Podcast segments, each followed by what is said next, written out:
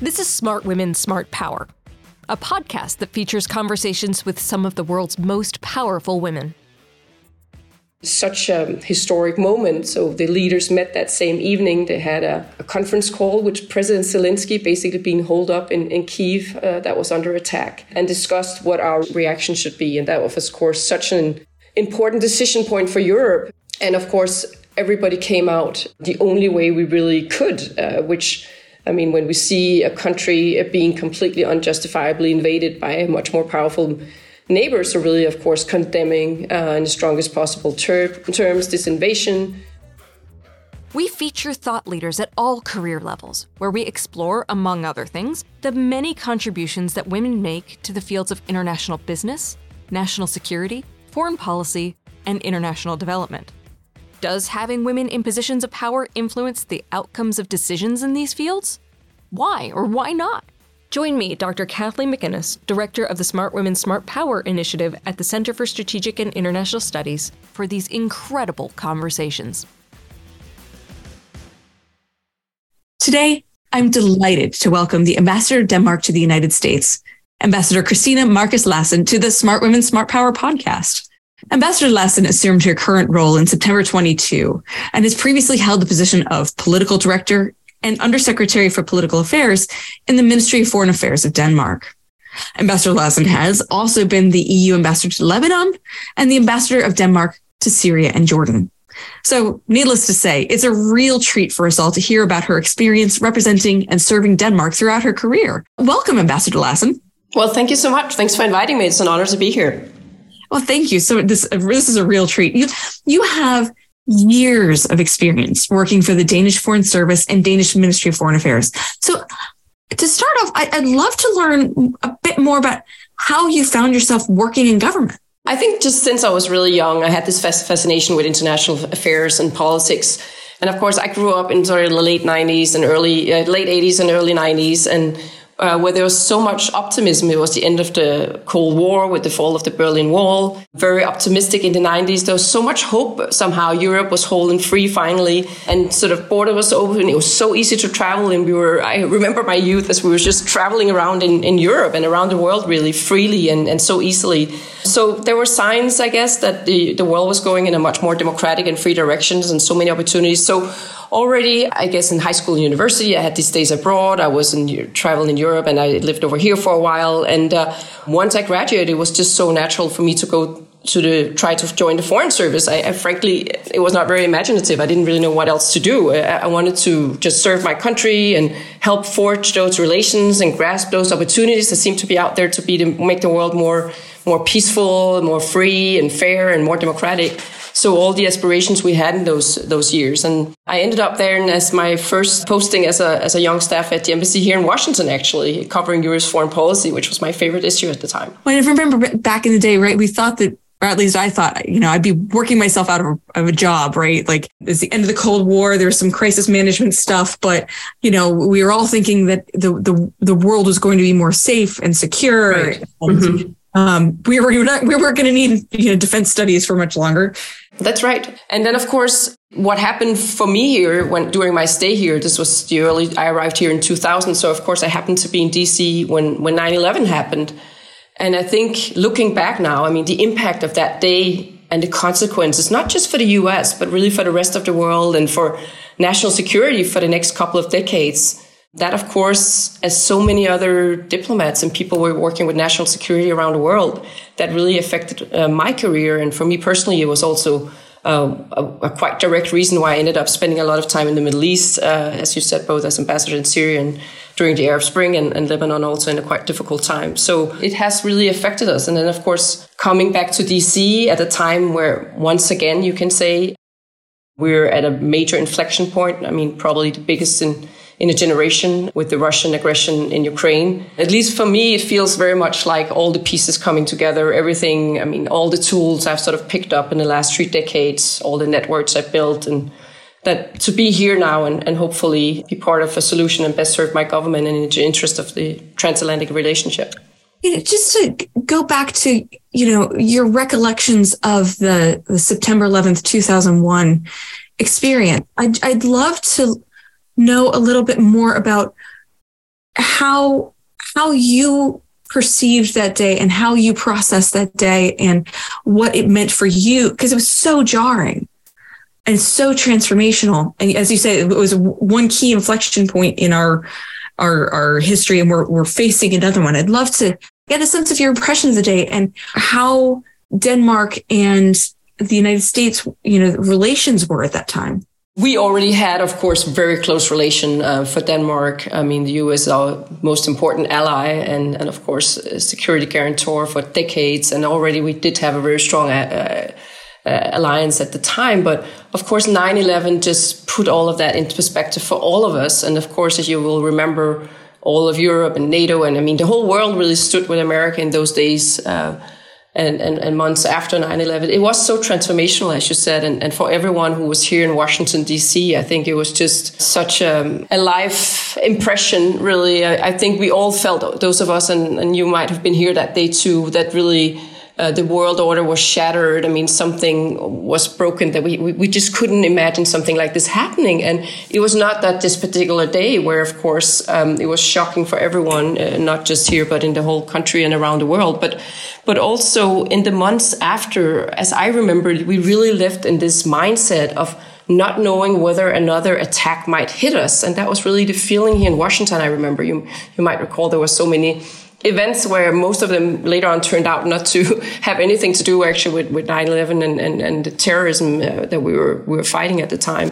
But that just made people feel very unsafe. And that, of course, also led to some of those major um, wars in the Middle East uh, where, where my country also really stood side by side with the U.S. and participated, of course, both in the Afghanistan operation, but also later on in the Iraq war. Yeah, that's exactly right. It's hard to remember sometimes, given how some of these the foreign policy choices of Washington played out, it's hard to remember that sense of vulnerability. Exactly. That's that sense that at any time something could go horribly wrong again, and how that was psychologically affecting the decision making at the time. And maybe for the first time in the US, uh, I mean, since obviously Pearl Harbor, right? But as you said, the decision making was very affected by that whole, that's at least the feeling we had here in town by that whole um, psychology around that moment and how vulnerable everybody felt. I mean, all the all the new sort of things we started doing. If you look at security in the airport, right, all of that that started really back at that time uh, where we we just suddenly felt so vulnerable but particularly here in the US it was it was a very new situation yeah well so you mentioned you you went from here and then you ended up spending a lot of years in the Middle East um, managing a variety of different crises how did you see your decision making and leadership style evolve over that that time? And you mentioned the networks that you'd built. How did those experiences shape your thinking on being a leader today?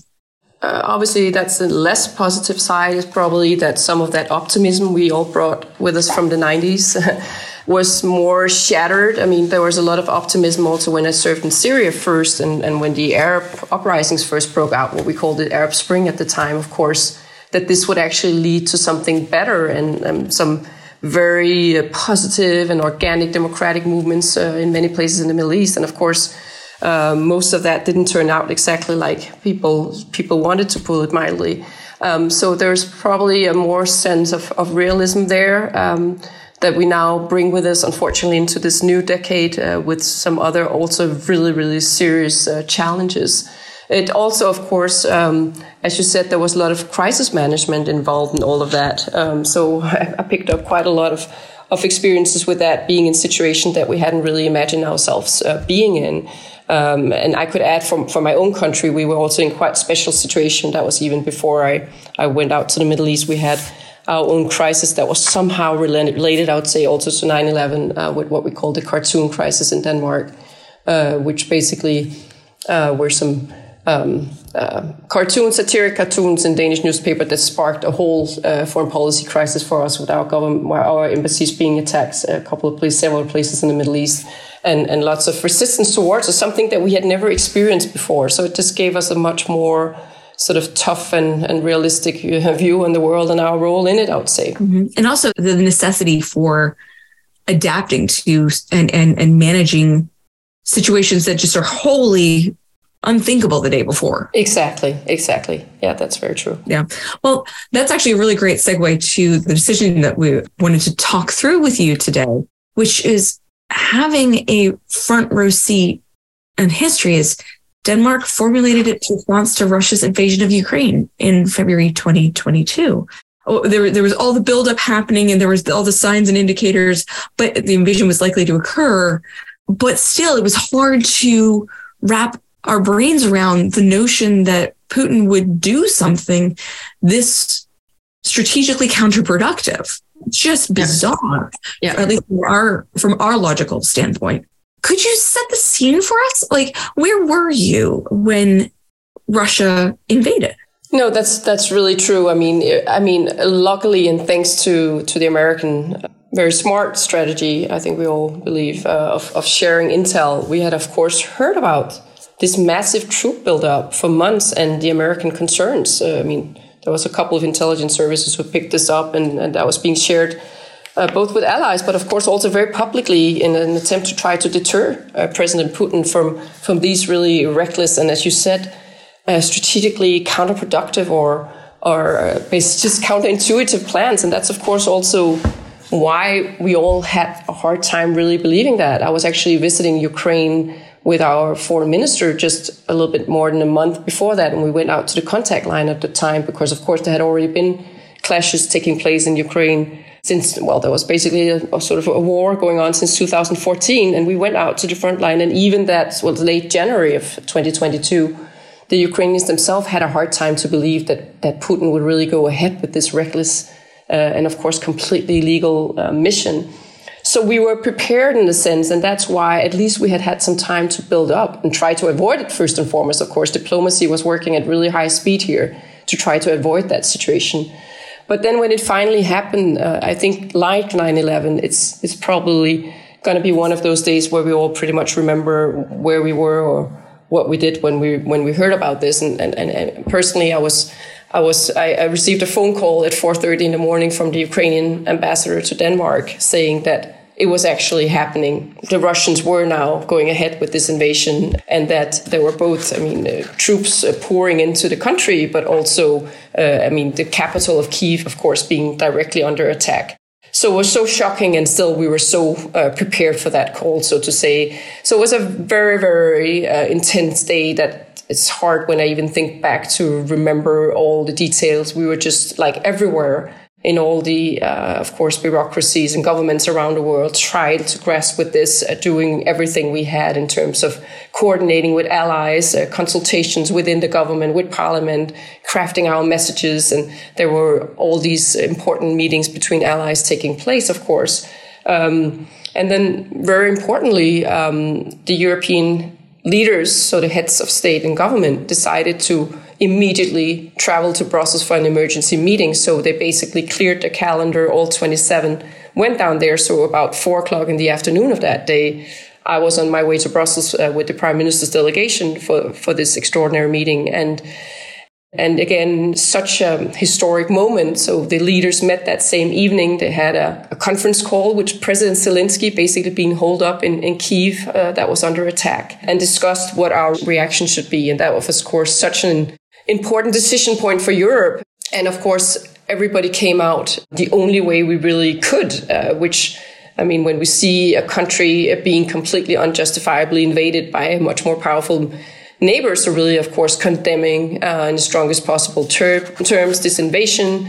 And we also, from the EU side, which I thought was also extraordinary, the same evening uh, imposed the first package of sanctions because again we've had some time to actually prepare this in case it it really happened. And everybody was just on board uh, from that first moment. And of course you can say for for both my country and for Europe our role in the world was really decided that day and everybody made that decision and stepped up to the plate. So an extremely important day and extremely worrying when you think back of it and, and horrible of course. Interesting how the indicators allowed for that kind of advanced planning. Because for, for our listeners, getting a multilateral organization to agree on anything within like years is uh, is, is is difficult. Getting a group of 27 nations to endorse not only a common position but sanctions so quickly.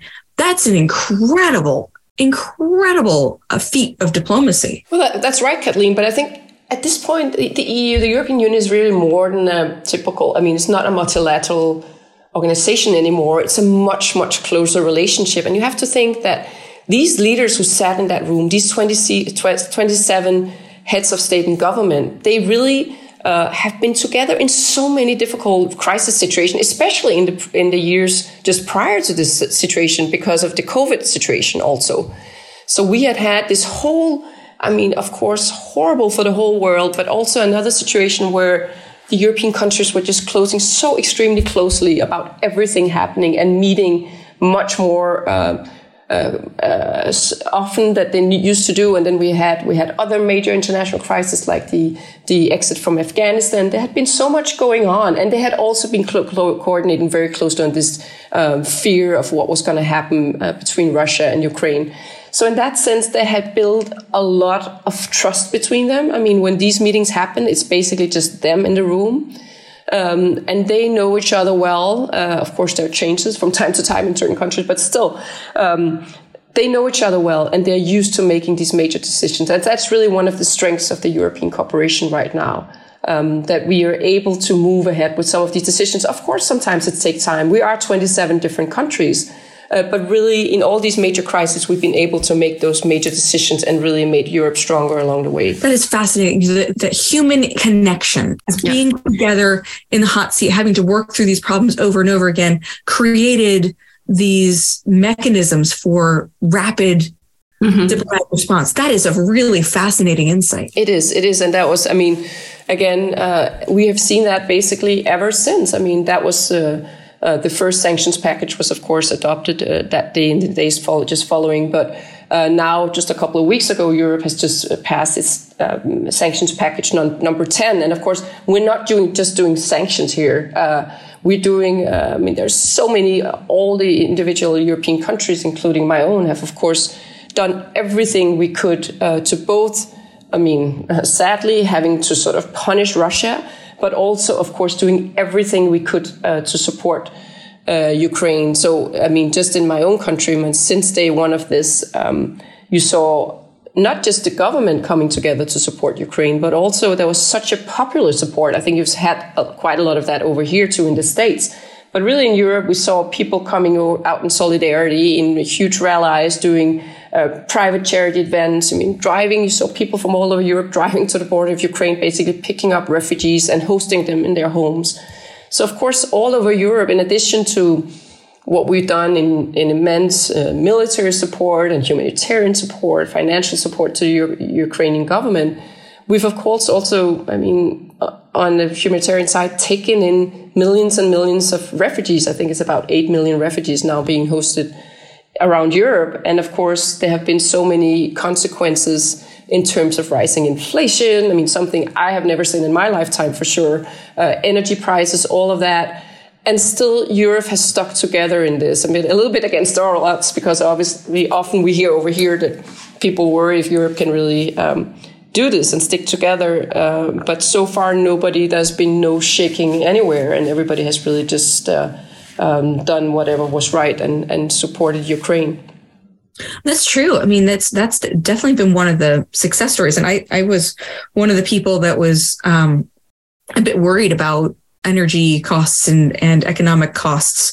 That's right. Um, uh, you know, I guess six, seven months ago, but I'm happy to have been wrong about that, that Europe really has held together. And it's, it's a really amazing positive story. That's right. Yeah, I mean, energy prices was one of the really, really big concerns about this this winter, which we are now almost through. And and what what we managed to do in this past year, of course, we can be criticized for having been too dependent on Russian oil and gas, and everybody completely acknowledges that now. But then, at the other hand, we we just made this very, very important decision that that's going to be history. We don't want that anymore. And and just, I mean, the numbers that you see now are staggering in terms. I think Europe was something like 42% dependent on Russian gas back last spring, uh, one year ago, and just six months later, it was something like seven or nine percent. I mean, it really fell very, very uh, sharply. Um, you also saw the way that we all tried to save energy. I mean, I was almost, I mean, I was back in Denmark in November and I came to uh, visit some of the major corporations and government offices there. And I saw people almost sitting with their winter jackets inside. I mean, I'm not exaggerating because everybody was really just trying. We had put uh, sort of a, a, a, goal out there. People should try to, to have only a certain temperature in, office, in public offices or in private offices. And people are really doing that because we wanted to really cut our energy consumption. So I think a country like my own, we, we managed to cut by 30% just by some of these measures. And, and we, at the same time, and that's been one good thing about all this, of course, it has accelerated our energy transition into renewable energy. So, uh, in the same time, we managed to increase our, our wind energy production by 30%. So now in my country, it's about 50% of our electricity consumption is really just from, from wind energy so we were fa- we were doing all, and this is again has been all over Europe that this has been happening. Uh, but of course, we're not completely out of the woods yet, and we we still uh, need to to to work on that. And there's another winter coming next year, of course. But at least so far, so good. Yeah. Well, turning back to the day itself um, when mm-hmm. invaded. So you mentioned the wide number of different actors and organizations and interlocutors that you had to connect with and work policy with. I'm curious, how did the ministry organize itself upon hearing this news? And also related, how did you prioritize your response and, and what you thought needed to be part of the response? And how, how did how did you think about that given all of the the craziness and the different you know possibilities for stray voltage at the time we'd be curious on yeah, how did you organize and how did you prioritize the, the components of the danish response um, I, I, mean, like a lot of these crisis situations, I mean, everything seems to happen at the same time, right? I mean, we had some very immediate practical issues. I mean, security issues with our own people on the ground, our embassy staff, like everyone else. Uh, our embassy had at the time been been relocated to Lviv in, in the east, in the western part of Ukraine. Uh, so they were relatively safe, and they actually pretty quickly moved back into Kiev, where they still are, of course, as most of the other embassies. But so there are things like that, small and big things, uh, and of course, some major, major decisions had to be made. So we very uh, quickly established basically a crisis organization within uh, the foreign ministry. Um, uh, so basically pulling everybody and, and pulling lots of extra resources. I would say for, for months, most of us in the foreign ministry, relatively small, were just working on this, this one uh, issue and, and a lot of people still are, of course.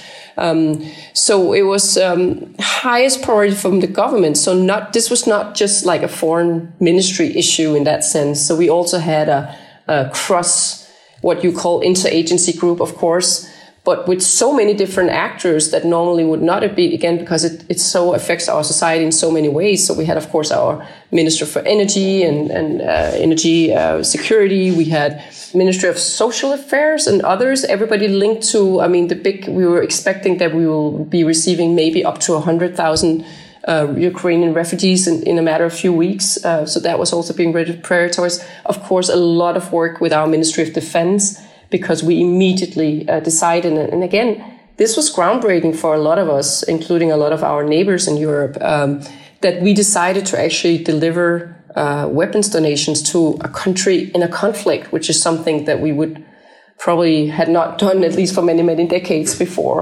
So those those decisions, of course, had to go very very fast, and something that, of course, the government would have to consult with with, with Parliament. So we were working um, all the time, of course, and over the weekends, and just having these massive uh, decisions passed through the governments and, and, and preparing those decisions. Um, so all of that was very important. We had, after two weeks, of course, and you have seen similar major decisions in, in many places in Europe, for example, in Sweden and Finland, deciding to join NATO. We also had sort of our big moments uh, where a couple of weeks after the invasion, basically all the major political parties came together on a national agreement that just uh, just made a decision on, a, on, an immediate injection into our defense budget and also a permanent rise of our defense budget. But also already at that time, two weeks after the invasion, we decided as Denmark um, to get rid of all our dependency of Russian oil and gas. So that was a bit earlier than the rest of Europe. And then we also had a big decision for us, which was that we wanted to get rid of our special situation, not participating in European Security and Defense uh, Cooperation, which we had a special opt out there. So we had a referendum about that actually very quickly after that was passed. So, so there were so many things happening at the same time, and the organization was basically just trying to have um, central uh, coordination within the ministry. I mean, several times a day, and of course, delegating those different issues to to various uh, key points within the ministry and having them run ahead with it. Basically, that's fascinating. So, uh, I guess to to wrap up our conversation today, which has been incredibly insightful. Your smart woman, smart power. Do you think that your gender had an impact on any of the decisions or the approach that you've taken to these decisions throughout this time? If, if yes, why? But and if not, why not? You know, it's something. It's interesting because previously in my career, I never really um, thought so much about that, and I was not very conscious about it. But then, as I'm getting older and looking back, and it's been 26 years now I'm with the ministry, and of course working also with some of these issues even before. Uh, I realized that how often I've been basically the only woman in the room, especially when it came to these national security or foreign policy crises. And that's one thing that I think has it has obviously slowly changed in the last few years, and there's many more women in this field, luckily.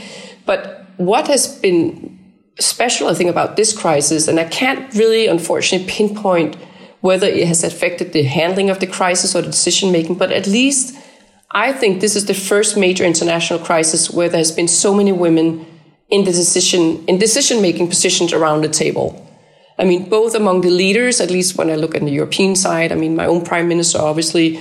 Also, you had the Swedish and Finnish prime ministers at the time uh, at this very important moment for their countries. The European Commission president, of course, Ursula von der Leyen. She's obviously also a woman and been one of the most outspoken uh, leaders on this and supportive of Ukraine. But also, I think in bureaucracy feeding into the process. It's the first time that I've seen all these decision supporting roles um, with really, I mean, in this country, of course, lots of uh, key persons, uh, key women advising Secretary Blinken and the president here, but also in, in, in Europe, I mean, so many of the of the actors and lots of my colleagues over there. So, in this sense, I think at least uh, women were represented around the table when these major decisions were made, and that's of course so linked to what we, my country, and also, of course, over here very much in the US, uh, our discussion on women, peace, and security, what we've been talking about for, for the last couple of, of decades, right? Uh, uh, how important it is that that women are also part of these decisions and solutions uh,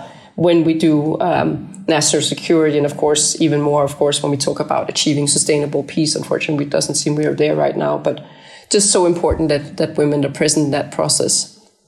Yeah, and I guess one of the things that I've noticed, and it's it's hard to say is this correlation or causation, but we've had many more women in these decision making roles. And and we've seen the broader holistic strategic aspects of this war of this crisis being addressed raised brought to the fore in ways that that that I haven't seen in other international crises. It's usually um, uh, the conversation, at least in my perception, is about the military response and how do we mm-hmm. get in and out. This is, you know, we're talking about, you know, the, the refugee crisis. We're talking about energy, like right. all of these different components. Um, we're talking about filtration camps and how are yeah. we going to reintegrate these, you know, the poor kids that have been sent to mm-hmm. We're like, They're being all, adopted. Yeah. yeah. Right. And, and so in, in ways that are, are just a part of the conversation that I haven't noticed before. I, I, think that's very true. I think, I mean, for, for again, for Denmark, we've always had more and argued for years for this comprehensive approach where we try to see all of these pieces as, as part of the same uh, picture, really. Uh, and it's true that in this crisis, at least, I think for Europe, I mean, it's so much part of our own neighborhood. So we're feeling it. I mean, people are feeling it in their daily lives, right? So it becomes very obvious. But it's true that there has been more focus on this also. I mean, I think it's so widely accepted that obviously um, military donations and weapon support is crucial for this war, but at the same time, um, this this Ukraine cannot survive if not at the same time we help to keep the government running and to uh, alleviate some of the humanitarian consequences and take care of the refugees until they are able to go back and even start some of that early recovery that we do in some of these cities now where there's been a pushback to the Russian troops, for example, helping reestablish water and sanitation systems. So all of these things, and of course, the whole accountability agenda, which is so important. And I don't, I mean, it's hard to say because I don't, we don't want to stereotype here. We don't know if that's because there's more women around the table here, but at least accountability is so much higher on the agenda in this conflict than any time before. Also because of some of the new possibilities we have, basically, frankly, with social media, or basically technological uh, possibilities of, of, of recording evidence so quickly on the battleground so we're just in a completely different situation there in, in terms of this conflict. But of course, when it comes down to this conflict, as ugly and brutal and tragic as, as any other uh, historical conflict uh, we know from. I mean, we didn't actually think to believe that we were ever going to see a war like this in Europe anymore. Right. It's shocking in every sense of the word. Well, thank you so much, Ambassador. It's been a real honor to uh, sit down with you today and learn about your experiences during the, the two major inflection points in our careers. So thank you so much for your time. Have a wonderful day. Thank you so much, Kathleen. It was my pleasure. Subscribe to the Smart Women Smart Power podcast on Apple Podcasts, Spotify, or wherever you listen to great content. Be sure to follow us on Twitter at Smart Women, or you can follow me on Twitter at KJ McInnis1. Thanks for listening, and join us next time.